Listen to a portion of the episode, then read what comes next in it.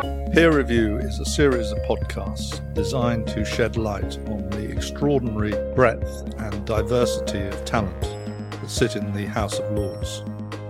The House of Lords often gets a bad rap because it is thought to be a house of cronies and it is an unelected house. But I hope through these interviews you will see that there is this extraordinary talent, there is a great knowledge and experience and with that, I leave you to draw your own conclusions. My guest today is a peer who's been described as the consummate peer. He's one of the 92 hereditary peers sitting in the Lords and has been amazingly on the red benches for 38 years, and he's still only 63. Extraordinary achievement.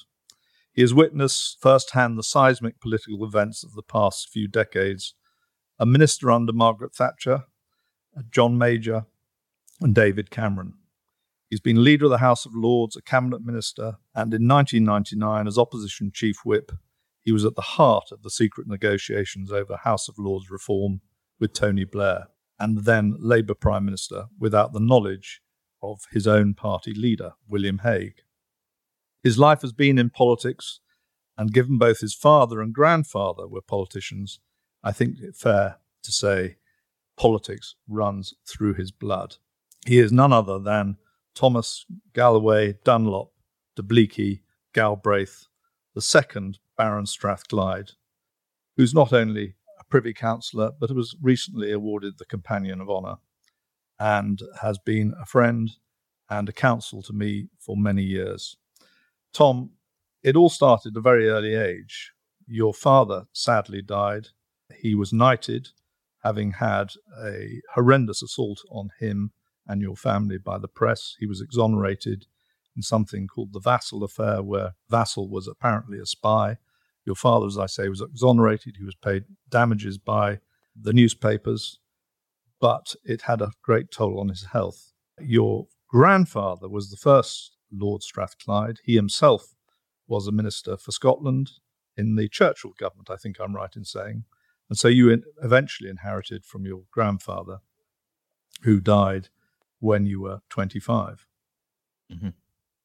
Well, Jonathan, that's right. I mean, you've got a very good handle of uh, everything that I have uh, done and uh, and been. And the fact is, I, I do come from a, a, a political line. My grandfather, who had served in the First World War in the Royal Navy uh, in these monstrous battleships, um, slept in a turret, 15 inch guns, quite an extraordinary uh, life. He then joined the Glasgow Corporation, which is local government for, for Glasgow.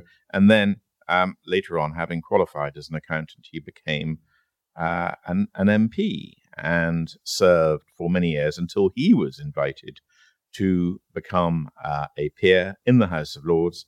And he uh, served as a as a minister in the, the then Scottish office and he which he continued for many many years. And he died when he was about 95 in 1985 when i inherited relatively young 25 years old from him my father having predeceased him. And you're right he had he was an mp for 33 years.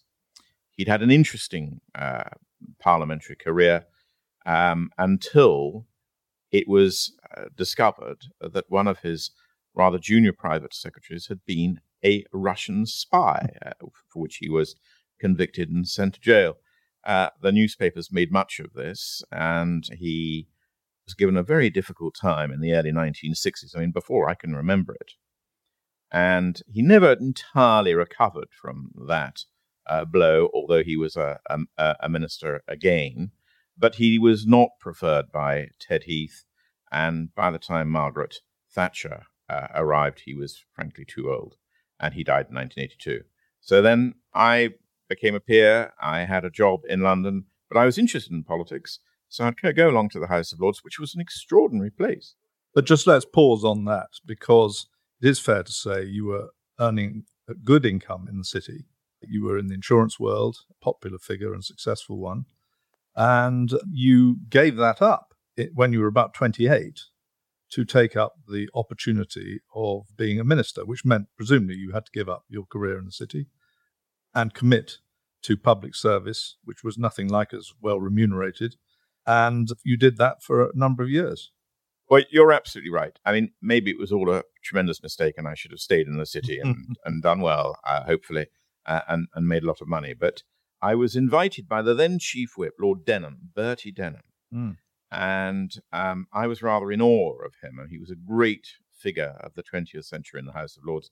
And he said, "We need somebody in the whip's office, please. Will you come and join us?" And I didn't entirely jump at it. I took a, a weekend to think it over, and I came to the conclusion that it would be a wonderful thing to say that you had served in Margaret Thatcher's government. Um, the year before she'd won the 1987 general elections, things were obviously quite difficult, and it was by no means certain that we would ever win another general election. So I rather imagined I'd do it for a couple of years and then find something else to do. But I, I, I've, I very much wanted to do something political, something in the House of Lords that had a bit of uh, meaning and uh, part of the life that my grandfather and father had had done, a, a life of, of service, if you want. Um, and so I accepted the job, and I was a whip for twelve months, and then I was promoted to a junior minister. So what happens? Thatcher phones you up and says, Tom, uh, I want you to become a minister. Or do you get a call from someone else? No, no, she she did. I mean, in in those days, the prime minister really did choose and decide who she wanted in, in her government. Obviously, uh, uh, um, on advice, and um, it was uh, an, an extraordinary thing. I went I went into Number Ten Downing Street, and she invited me to become a minister, which was which was very kind and generous of her. In fact, I subsequently worked out that I was her youngest minister not the youngest in the House of Commons, but the youngest overall of her ministers, which is why now I'm very proud to be the chairman of the Margaret Thatcher Archive Trust, Yes. which looks after all her uh, papers, apart from her, you know, government papers. and that's at Churchill College, isn't it? it's at Churchill College, Cambridge, and they do a magnificent job in looking after them. So in the Thatcher years, you were at uh, employment and you were Minister for Scotland. Thinking back on those, what are the things that you changed, that you achieved whilst you were doing it? Well, the employment job was genuinely interesting. I mean, I, you know, I was completely new to it, still in my twenties. But it, the, a few years before then, David Young, who was a great Secretary of State for Employment and had come from business to try and transform various things, he had decided that um, leisure, um, what he called pleasure leisure jobs, was going to create the employment for the next few decades. And so in employment was the tourism department, and I became the minister for tourism. It, it was hugely entertaining. I, I, I, I traveled uh, the country, I mean, England, I mean, You were like a Butlin's red coat. I, I, I was. I went to Blackpool. I, I went uh, to the Pleasure Beach. I went to, um, uh, well, loads of places. I mean, you name it, I, I went to it and experienced uh, um, the world of, of, of tourism. They were all deeply skeptical of me, but actually, I, I, I worked away at it and with them. And uh, in the end, we, we had a great time. Sadly, I only did it for 12 months because then I got another call from number 10 and I was sent to the Department of Environment, very briefly, which had just put into place the legislation for the community charge, otherwise known as the poll tax. That's one thing you weren't blamed for. No, no, yeah. I was only there for a few months, and then there was an enormous political row within the Conservative and Unionist Party in Scotland. And what it meant was that uh, Michael Forsyth, who's now Lord Forsyth, very brilliant, who had been chairman of the party, he had to move rather rapidly. And uh, Lord Sanderson, What was the row about? I, I think at heart it was a clash of personalities and a little bit of policy on how to do things or how not to do things. And this was, of course, before Scottish independent. Uh, Yes, I mean, Scottish independence and devolution have been rattling around for a very long time, um, and um, and wasn't moving forward. But it was there; it was an issue, and there was certainly a movement within the Scottish Conservative Party to accept an element of devolution, which I was very much opposed to. As to be fair, a- anybody else was who counted. And, uh, uh, and and so there was still a battle and an argument to be had, and to convince the then Prime Minister Margaret Thatcher, who was a firm unionist, that this was the uh, the right approach. So I went up to Scotland to become the agriculture and fisheries minister and minister for the Highlands and Islands. Again, it was all a, a great revelation, and it was very very interesting because there was an aspect of policy development. What was the policy development? Well, on on things like fisheries, um, fisheries, as you you know, was essentially run by Brussels, by the European Union, and this was before the Maastricht debate and and, and all of that. So I spent an enormous amount of time going backwards and forwards to Brussels with the English Minister for Agriculture, who was John Gummer. And um, actually, John Gummer was amazingly good and direct about it all, but I had to, you know, keep fighting the, the Scottish corner, which I was very happy to do. What were the issues? What were the issues the Scottish fishermen? The issues were about how to provide for conservation of the fish while catching enough and valuable enough to be able to make a living. And there was a huge debate about something called the square mesh net.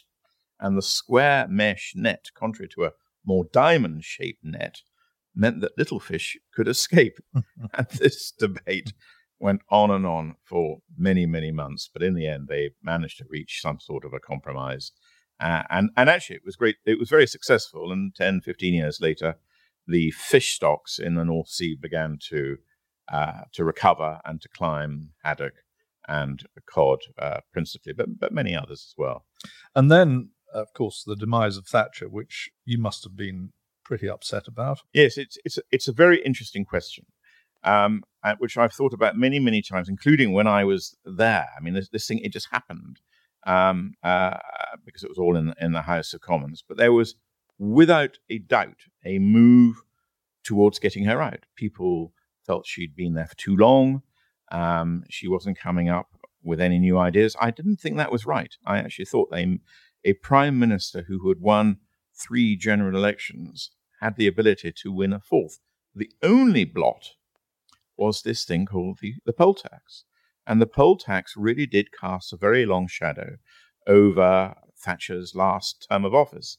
And I think it is unlikely that she would have changed her mind on the poll tax. I think it would have been politically difficult and personally uh, difficult. And I was part of a conversation. We were all part of a conversation where they say, "What do you think? You know, what advice should we give the Prime Minister?" This is the Secretary of State at the Scottish office came to uh, see me, and he was very sure that it was time for the end. And inevitably, that is what happened. And um, it was a, a, a, a, sad moment in politics, although no doubt lots of people rejoiced for it. And then suddenly we had John Major. We had this competition and there was John Major. And it was a very different style, a different kind of politics. John Major was, I think, a very able and capable man, but it was a totally different way of operating from uh, Margaret Thatcher.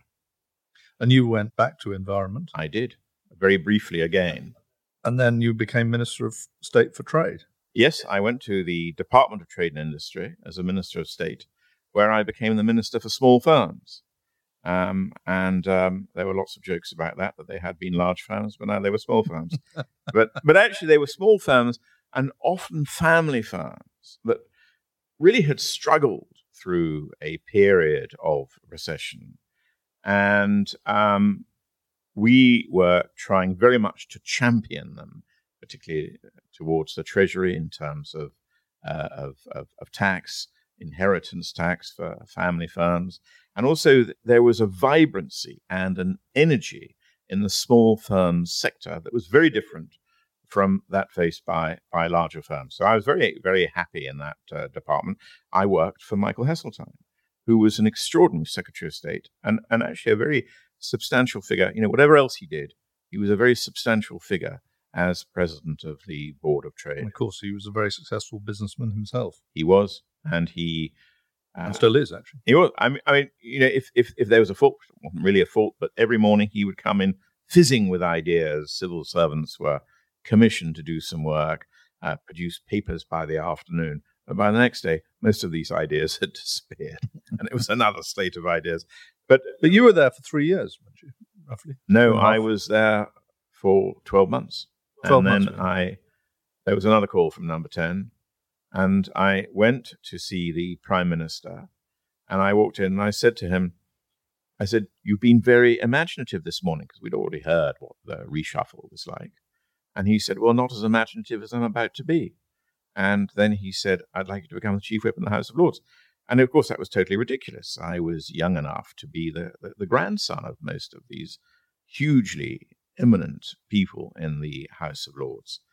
But uh, he talked me into it, and I went out, and the new leader of the House of Lords was Lord Cranborne, um, who I didn't really know terribly well, but I got to know him very well and became a very good friend. And the two of us had a fantastic partnership for several years thereafter.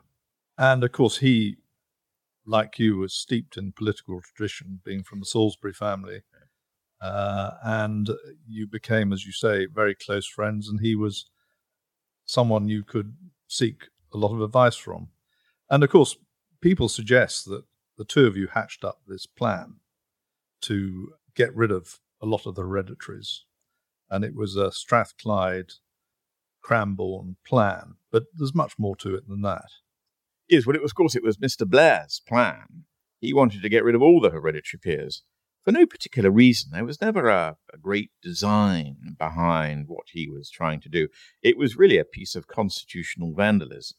But what he discovered, Tony Blair, Prime Minister, was if you did it in two stages, or said you were doing it in two stages, you'd be able to overcome the ancient block to reform of the House of Lords, which is what you replace it with.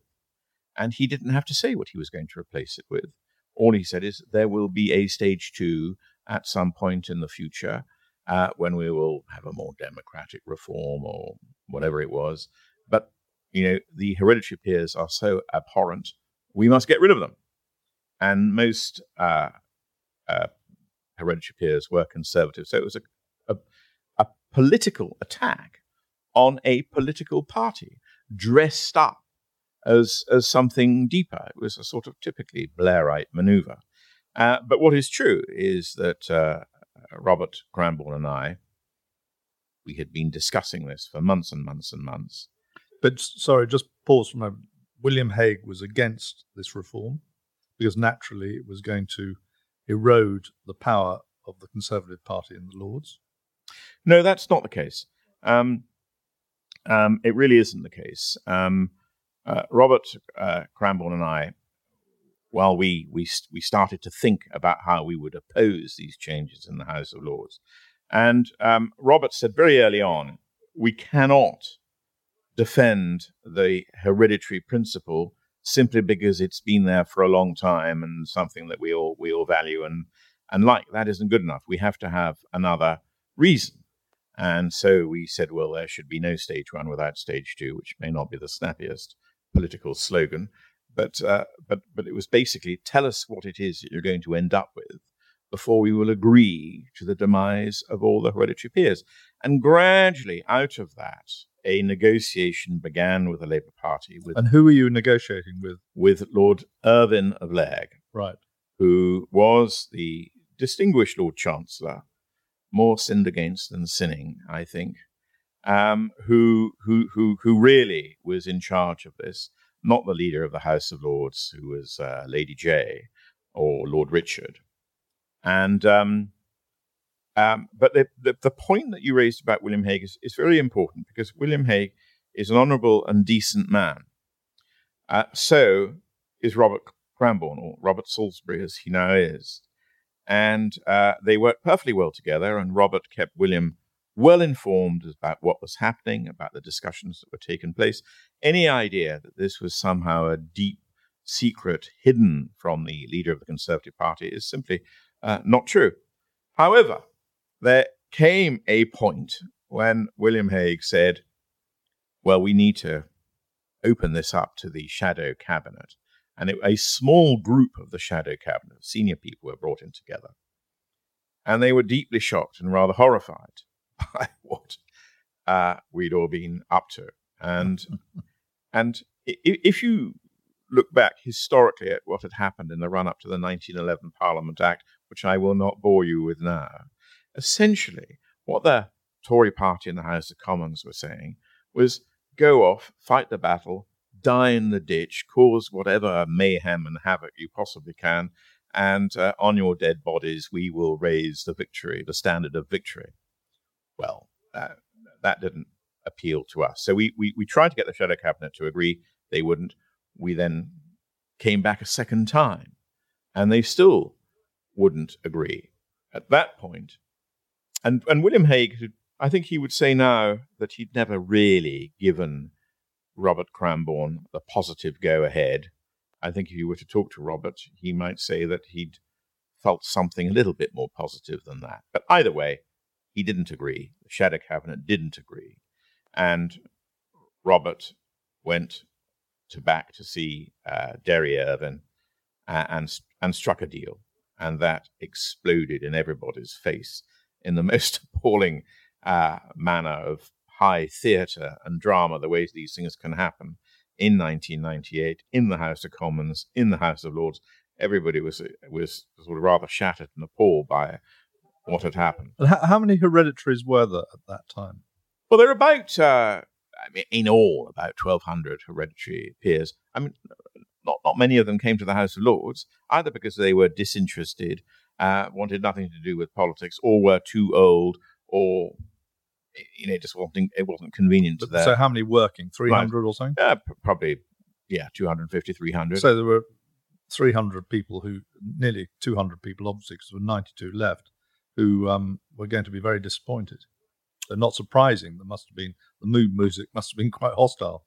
It it was incredibly hostile. The Peers Bar you were not exactly applauded into and said, well, "Do you want a drink, Tom? Do you?" No, it wasn't quite as bad as that because both Robert Cranborne and I had, you know, assiduously worked uh, very closely with our hereditary uh, colleagues, and ultimately, what we our aim and objective was to say to the government, by all means get rid of the hereditary peers, but you do need to offer some guarantees of what the future will look like.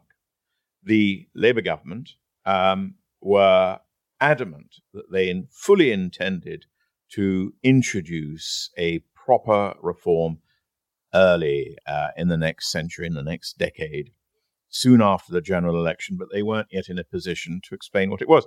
And it was they who set up a royal commission chaired by Lord Wakeham to try and answer some of these very complicated questions about what was going to happen next. So the hereditary peers, on balance, were, admired the work that we had done, were horrified that it had led to this terrible schism with the parliamentary party in the uh, House of Commons, and there was a good deal of, of, of harumphing about that. After all this, change and negotiations, what what was the makeup of the Lords and, and, and how did it hmm. shape itself after that? Well, Tony Blair got what he, largely what he had promised in 1997 at the general election, Labour Party manifesto, to get rid of hereditary peers from the House of Lords, but not entirely.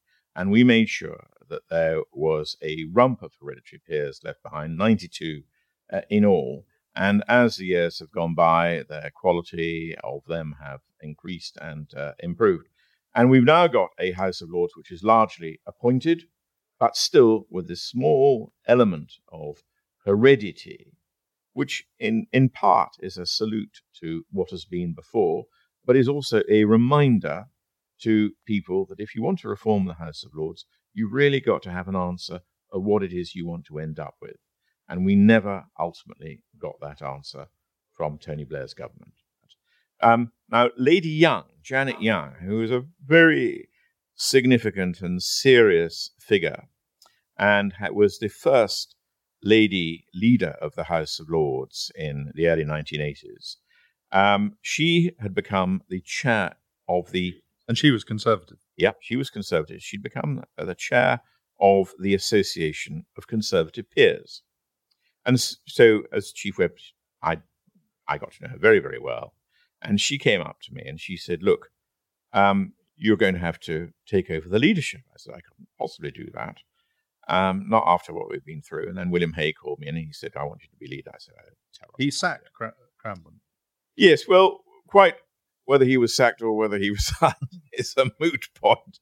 But basically, he went. And the Strathclyde career then became even more meteoric. You became leader of the yes shadow leader of the House of Lords. Yes, yes. Uh, then eventually leader of the House of Lords. Talk about the uh, elected. So the 1999 Act was was was passed. The uh, elections took place for the hereditary peers who were going to to play a part, and uh, uh, by elections kicked off in the early part of the, the decade. So it was a an extraordinary period of change within the House of Lords itself. I mean, suddenly, this body that had had a large hereditary element, what felt like forever, the introduction of life peers in the late 1950s, obviously had a very good um, impact, but they were all kicked out. And it was a blatant political uh, game. Um, but we were still able to to to to uh, be politically active in the House of Lords to bring people round and make sure that there were some significant changes to legislation, most particularly on things like terrorism, a real attack on uh, civil liberties, on ancient rights of the British people, particularly after 2011. But it was right that we stood up to those uh, forces, and that really took us through uh, that parliament and the one after 2005, right, right up to the 2010 uh, general election, where, where Mr. Cameron became prime minister with Nick Clegg as his deputy. And there he wanted to, uh, part of the manifesto for the Liberal Democrats, they wanted an elected chamber, and the battle started all over again for survival. It, it, it did. It, it was an important part of the plank, the electoral plank for the Liberal Democrats. I'm, I'm not entirely sure how committed Nick Clegg was to it, but he knew his party were. And so he took it upon himself to try and get something done. And he set up a joint committee of both houses uh, right across the, the, the, board who sat in interminable meetings in his uh, office just off uh, Whitehall. And out of it came the, I think, 2012 House of Lords uh, Act, which was not bad in parts, but um, my advice to him at, at, the, at, the, end, I got on very well with Nick Clegg, and I like him. I said, look, if you're going to make this different, you need to call it something different. You can't have the House of Lords with no no peers in it. You know, why don't you call it a Senate? And uh, he thought that was quite good, but his peers in the House of Lords didn't. They thought it was a, a trap that I had carefully engineered. Almost certainly was. for him, him to fall into. I I said you have to describe the electoral system if you're going to elect all these people. Anyway, it, it, there were all sorts of of, of, of details uh, on it. It went to the House of Commons. House of Commons voted at, at, second reading, which is the the main vote to approve the principle of a new bill in front of Parliament. There was overwhelming support for it. And then the rats got to it, which is what had happened in the last hundred years on a reform of the House of Lords. And the Labour Party refused to negotiate on a timetable to get the, the bill done. Uh, the government then lost a vote in the House of Commons, and that was the end of that. You know, it just exploded in in Nick Clegg's face, and uh, and that was it, the last we heard of, of, of real reform. And here we are, ten years after that, 2023, um, still waiting for a sensible reform to come about. Hmm. But looking back, though, I mean, this is talking per- about you personally. Do you, do you regret that you didn't take time out to go and, as you were on a path to earning a very significant income, do you regret any of that, or do you, do you look forward and think, you know, what I've done, I feel very satisfied with? No, I, I, I mean, I chose to do what I what I did. I was very, I, and I still am very happy with the role that I played. I stood down in t- 2023 when I had done 25 years. 2013, even. 20, 2013, 2013. I'm in 2013. um, which was 25 years after I had first become a minister. And I, I felt really felt at that stage I had given as much as I possibly could, and it was up to somebody else to to take up. And you did feel reins. frustrated a bit by the government. We both did, and we've talked about it. Mm. Well, Tom, it's been fantastic. Thank you so much for sparing the time. Well, thank you very much, Jonathan.